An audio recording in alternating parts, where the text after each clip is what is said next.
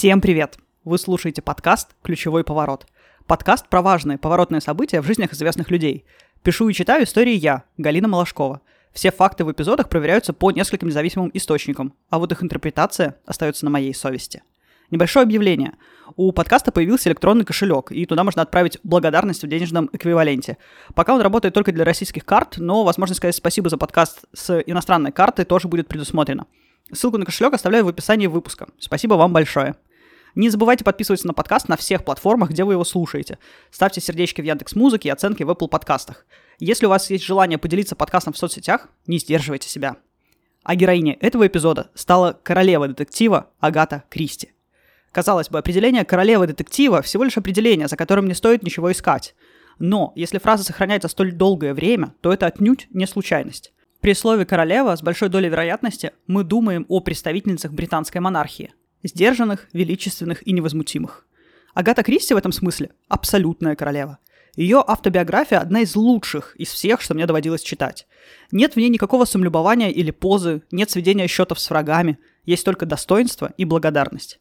Если вам вдруг захочется почитать автобиографию, то книга Кристи – отличный выбор. Агата Миллер родилась совсем не в аристократической семье в последнее десятилетие правления королевы Виктории, то есть в 1890 году.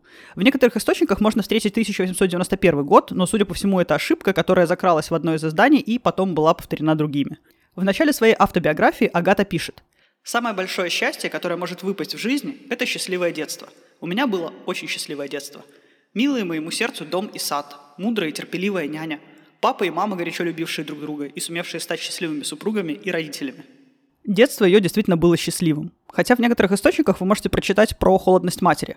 Но даже если это было так, то это примета эпохи. Про свою жизнь и детство в частности Агата написала не только в автобиографии, но и в работах, изданных под псевдонимом Мэри Уэстмаккот. Под этим псевдонимом было издано шесть психологических романов, в которых можно увидеть автобиографические вставки. Но, так как это все же романы, то их нельзя рассматривать как надежный источник. К тому же свою автобиографию Агата написала в очень зрелом возрасте, ей было 75 лет, и она понимала, что эта работа будет напечатана. Поэтому она описала события из своей жизни так, как она их помнила, и так, как относилась к ним спустя долгие годы. Кроме описываемых событий в биографиях всегда стоит уделять внимание тому, что не сказано – о чем мы поговорим с вами дальше. В общем, автобиография — это самый точный портрет, и даже не благодаря пересказу событий, сделанных очевидцем и непосредственным участником, а благодаря интонациям, умолчаниям и тем акцентам, которые сам автор расставляет. То, что скрыто между строк, рассказывает намного больше, чем, возможно, самому автору и хотелось бы. Детство Агата провела в Торке. Это город на южном побережье Англии, который в 19 веке был модным морским курортом, за что его прозвали английской ривьерой.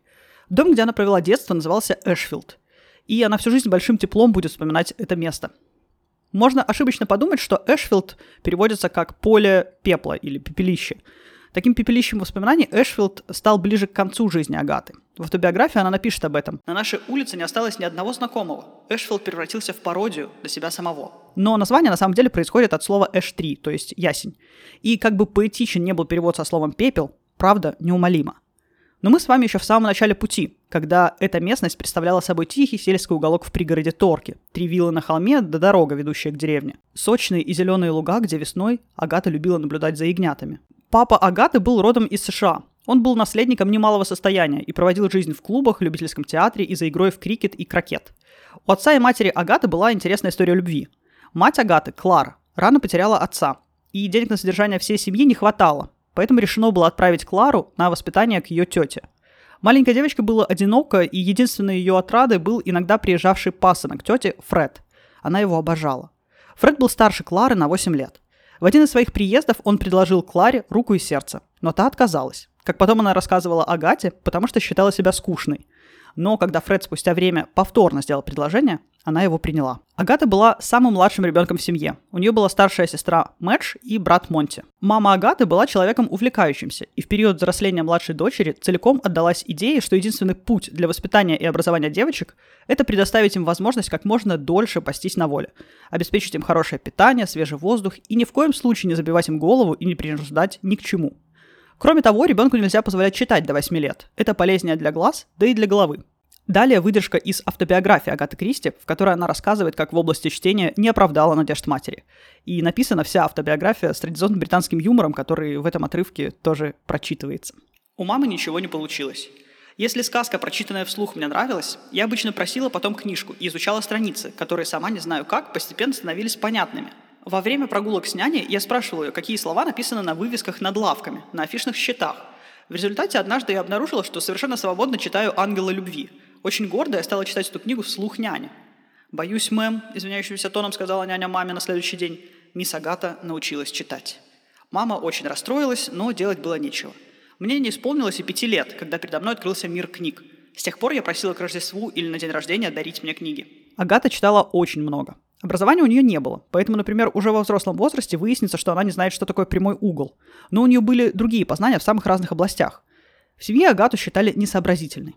Относительно меня в семье существовало устойчивое мнение, что я несообразительная. Я никогда не поспевала за невероятно быстрой реакцией мамы и сестры. К тому же мои высказывания отличались некоторой невразумительностью. Когда мне надо было что-то сказать, я с трудом подыскивала нужные слова. Агата такая несообразительная, постоянно восклицали все окружающие. Вот уж чистая правда. Я это знала и полностью соглашалась. Однако нисколько не беспокоилась и не расстраивалась по этому поводу.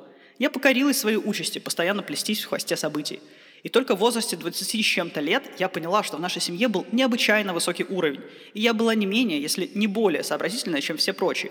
Что же касается невразумительности речей, то косноязычие останется при мне навсегда. Может, именно поэтому я решила стать писательницей. Несообразительной Агату считали в том числе и потому, что она не могла ответить на вопросы в играх, проводимых в доме. Я большой фанат описания того, как семьи проводят время вместе, и не могу не привести отрывок про развлечения в семье Миллеров. Мы играли в школьного учителя. Мы садились в ряд, и тот, кто был школьным учителем, вышагивал перед остальными взад и вперед и с грозным видом спрашивал, кто был третьей женой Генриха VIII, какой болезнью может быть заражена пшеница. Тот, кто мог ответить, вставал и делал шаг вперед, а ответивший неправильно – назад. Думаю, эта игра была викторианской предшественницей современной викторины, которой мы теперь так увлекаемся. Когда Агате было 5 лет, ее отец впервые столкнулся с финансовыми трудностями. Спектр понятия «бедность» в разных странах и семьях слишком отличается – в случае семьи Агаты они решили сдать Эшфилд вместе со слугами. Слуги не были элементом роскоши, они были во многих семьях. В отличие, например, от автомобиля, который поистине считался верхом богатства.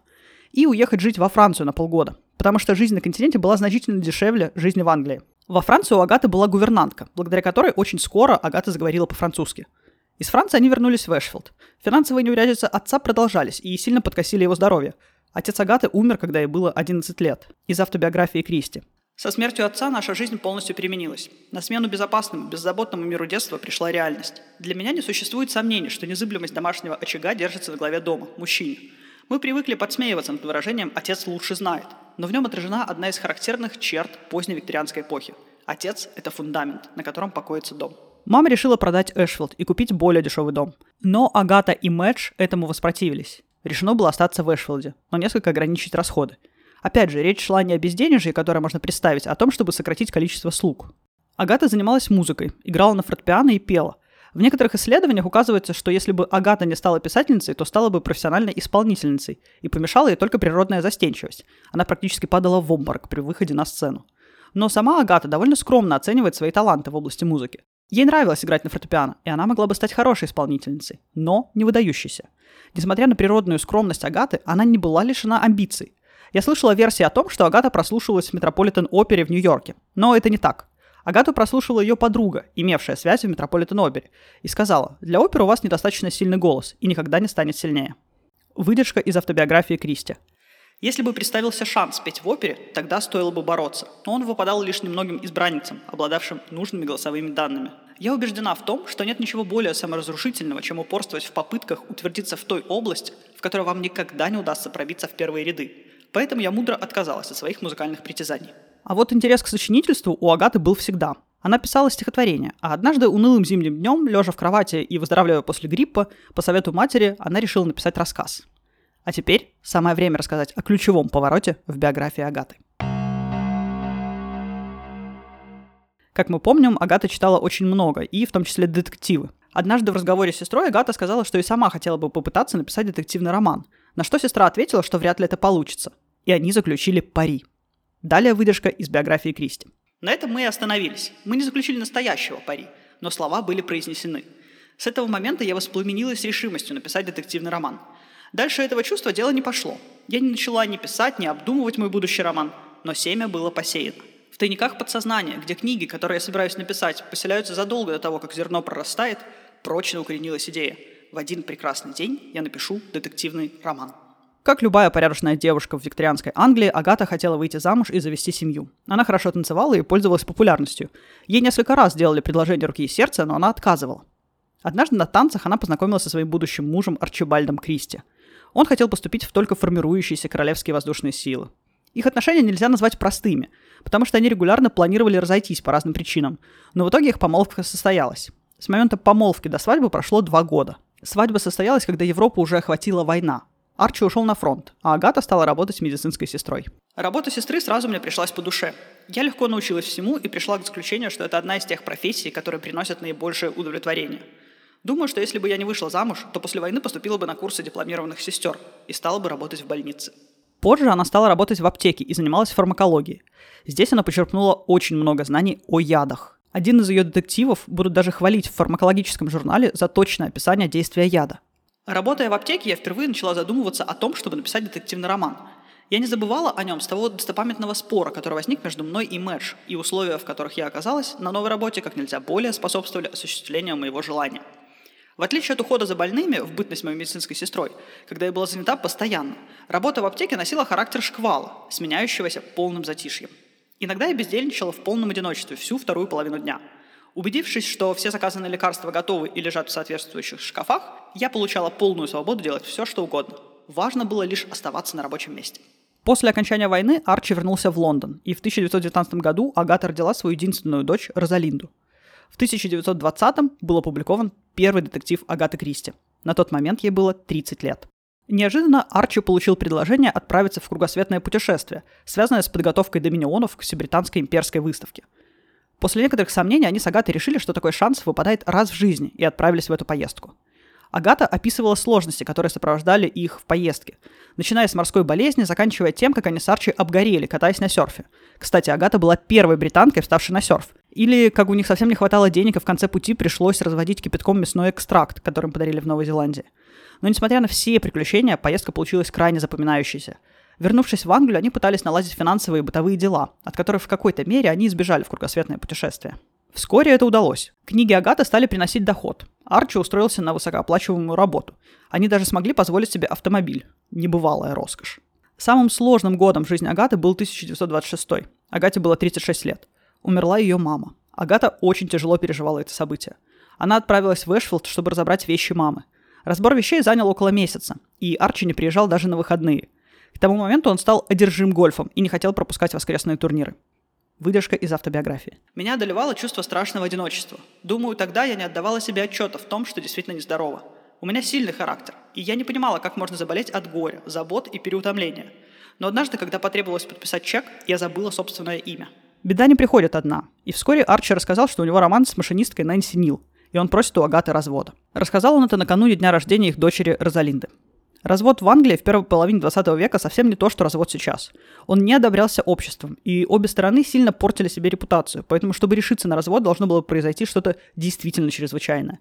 Этим чрезвычайным происшествием стало то, что Арчи влюбился. А вот теперь немного о том, о чем умалчивает автобиография. Помните, в самом начале я говорила, что в автобиографиях нужно читать между строк. Историю с разводом Агата завершает следующими словами. Сердце было разбито, но не стоит долго на этом останавливаться. Я терпела год, надеясь, что Арчи переменится. Он не переменился. Так закончился мой первый брак. Через пару месяцев после того, как Арчи попросил у Агаты развода, произошла загадочная история в духе детективов Кристи. И вот как раз о ней нет упоминания в автобиографии. Утром она уехала из дома. На следующий день ее машину нашли на краю известкового обрыва. В машине остались ее вещи и водительское удостоверение. Кристи была уже довольно известной писательницей, и все газеты пестрели заголовками о ее пропаже. Были организованы поиски. Артур Конан Дойль даже привлек к ним медиума выдвигали самые разные версии об исчезновении, а главным подозреваемым был, конечно, муж. Через 11 дней Агату нашли в фешенебельном спа-отеле, где она зарегистрировалась под именем Тереза Нил. Напомню, что Нил – это фамилия любовницы Арчи. Агата сказала в отеле, что она приехала из Кейптауна и впервые оказалась в Англии. Найти ее удалось, потому что работники отеля увидели сходство между их постоялицей и разыскиваемой писательницей. Об этих 11 днях из жизни Кристи написаны отдельные работы и сняты фильмы. Версии были, что она хотела таким образом отомстить мужу, потому что он стал главным подозреваемым, что это было сделано для рекламы, чтобы книги лучше продавались. Но я полагаю, что Агата Кристи действительно потеряла память. В выдержке из автобиографии, которую мы слышали чуть раньше, говорилось, что однажды она уже забывала свое имя. Нервная нагрузка из-за потери мамы и измены мужа могла вполне спровоцировать такую реакцию. Агата была истинной леди и не стала бы устраивать шоу ради рекламы. Месть мужа для меня тоже выглядит сомнительной версией, хотя оскорбленная женщина способна на многое. Но подобное поведение совсем не соотносится с характером Агаты. Ни она, ни ее родственники не спекулировали на этой теме и придерживались объяснения, что поведение Агаты связано с амнезией. Думаю, это была чистая правда. После развода с Арчибальдом Агата отправилась в путешествие на Ближний Восток. Она заинтересовалась археологией и спустя два года на раскопках встретила своего второго мужа, археолога Макса Малуана. Агата описывает случай, когда их машина застряла в пустыне. Макс с шофером, достав лопаты, проволочные сетки и прочие приспособления, старались освободить машину из песчаного плена. Увы, безрезультатно. Час проходил за часом. Невыносимая жара не спадала. Я легла в тени машины, если это можно было назвать тенью, и уснула. Позднее Макс говорил, что, уж не знаю, так ли это было на самом деле, будто именно тогда решил, что я могла бы стать для него идеальной женой. Никакой суетливости, вспоминал он. Ты не жаловалась, не говорила, что это я виноват, не присчитала, ох, и зачем только мы остановились. Казалось, тебе все равно, поедем мы дальше или нет. Именно тогда я начал восхищаться тобой. С Максом у них была большая разница в возрасте – 14 лет. Агату отговаривали от этого брака, да и сама она сомневалась. Но в итоге они поженились и прожили вместе вплоть до смерти Агаты. Кристи приписывает фразу, что археолог – лучший муж для любой женщины. Чем старше она становится, тем больше он ею интересуется. Это был счастливый брак. Агата разделяла интерес мужа к археологии, отправлялась с ним на раскопки, где помогала в исследованиях, очищала, фотографировала и зарисовывала находки. Некоторые биографы утверждают, что Агата всю жизнь любила своего первого мужа, Арчи. Не знаю, так ли это. После развода они больше никогда не виделись. Брак Арчи и той самой Нэнси продлился до 58 года, когда Нэнси умерла от рака. Агата написала Арчи письмо соболезнования. Он ответил ей, поблагодарив за то, что она подарила ему 30 лет счастья с Нэнси. Думаю, Арчи был первой настоящей любовью Агаты, юной, эмоциональной и очень сильной. А брак с Максом был уже окутан взрослой и спокойной любовью. Мы почти не говорим здесь о произведениях Кристи, потому что я не хочу лишать вас удовольствия прочитать их. На мой взгляд, детектив – это лучшее лекарство при простуде – если только у вас появились ее признаки, нет ничего лучше, чем забраться под одеяло, пить теплый чай с лимоном и читать романы Агаты Кристи. Мало того, что вы быстро поправитесь, так вы еще и получите огромное удовольствие. У детективов Кристи есть удивительное свойство. Они полностью погружают вас в атмосферу старой доброй Англии. В целом, это умение воссоздать атмосферу, на мой взгляд, свойственно для британских авторов. Вспомним Диккенса или Джоан Роулинг. Ведь Гарри Поттера мы читали не только из-за сюжета, но и потому, что каждый из нас во время чтения находился не у себя дома. Мы все были в Хогвартсе. Кстати, ведь Роулинг после завершения саги о мальчике-волшебнике тоже стала писать детективы под псевдонимом Роберт Гелбрейт. Кроме детективов, Агата Кристи писала пьесы, которые ставили в театрах. Например, ее пьеса «Свидетель обвинения» уже в наши дни с успехом шла в МХТ имени Чехова, а главную роль в ней играла Рената Литвинова. В одноименном фильме 1957 года главную роль играла Марлен Дитрих. Пьеса Кристи «Мышеловка» и вовсе была абсолютным хитом и шла в театре ежедневно на протяжении 22 лет. Елизавета II пожаловала Агате Кристи дворянский титул за литературные заслуги, и она стала дамой Агаты Кристи. А ее муж Макс был удостоен посвящения в рыцаре за археологические исследования. Так вспоминает вечер присуждения титула Агата Кристи. «Я получила высшее наслаждение от того вечера. Королева, миниатюрная, хрупкая, в строгом темно-красном бархатном платье, была добра и проста в общении. Помню, она рассказала нам о том, как однажды вечером они сидели в маленькой гостиной, и вдруг по дымоходу с диким грохотом обрушился нарост сажи. В ужасе они все выскочили из комнаты. Чувствуешь себя увереннее при мысли, что домашние неприятности случаются и в самых высших кругах. Няня Агаты в детстве говорила ей, что она никогда не сможет стать леди Агатой, потому что леди нужно родиться. Сама Агата всю жизнь вела себя как истинная леди, а в итоге стала королевой детектива. Агата Кристи умерла в возрасте 85 лет. Ее автобиография заканчивается потрясающими словами. Это самый сильный финал автобиографии из всех, что мне довелось читать. Ребенок, вставая из-за стола, говорит «Спасибо тебе, Господи, за хороший обед». Что сказать мне в свои 75? Спасибо тебе, Господи, за мою хорошую жизнь и за всю ту любовь, которая была мне дарована.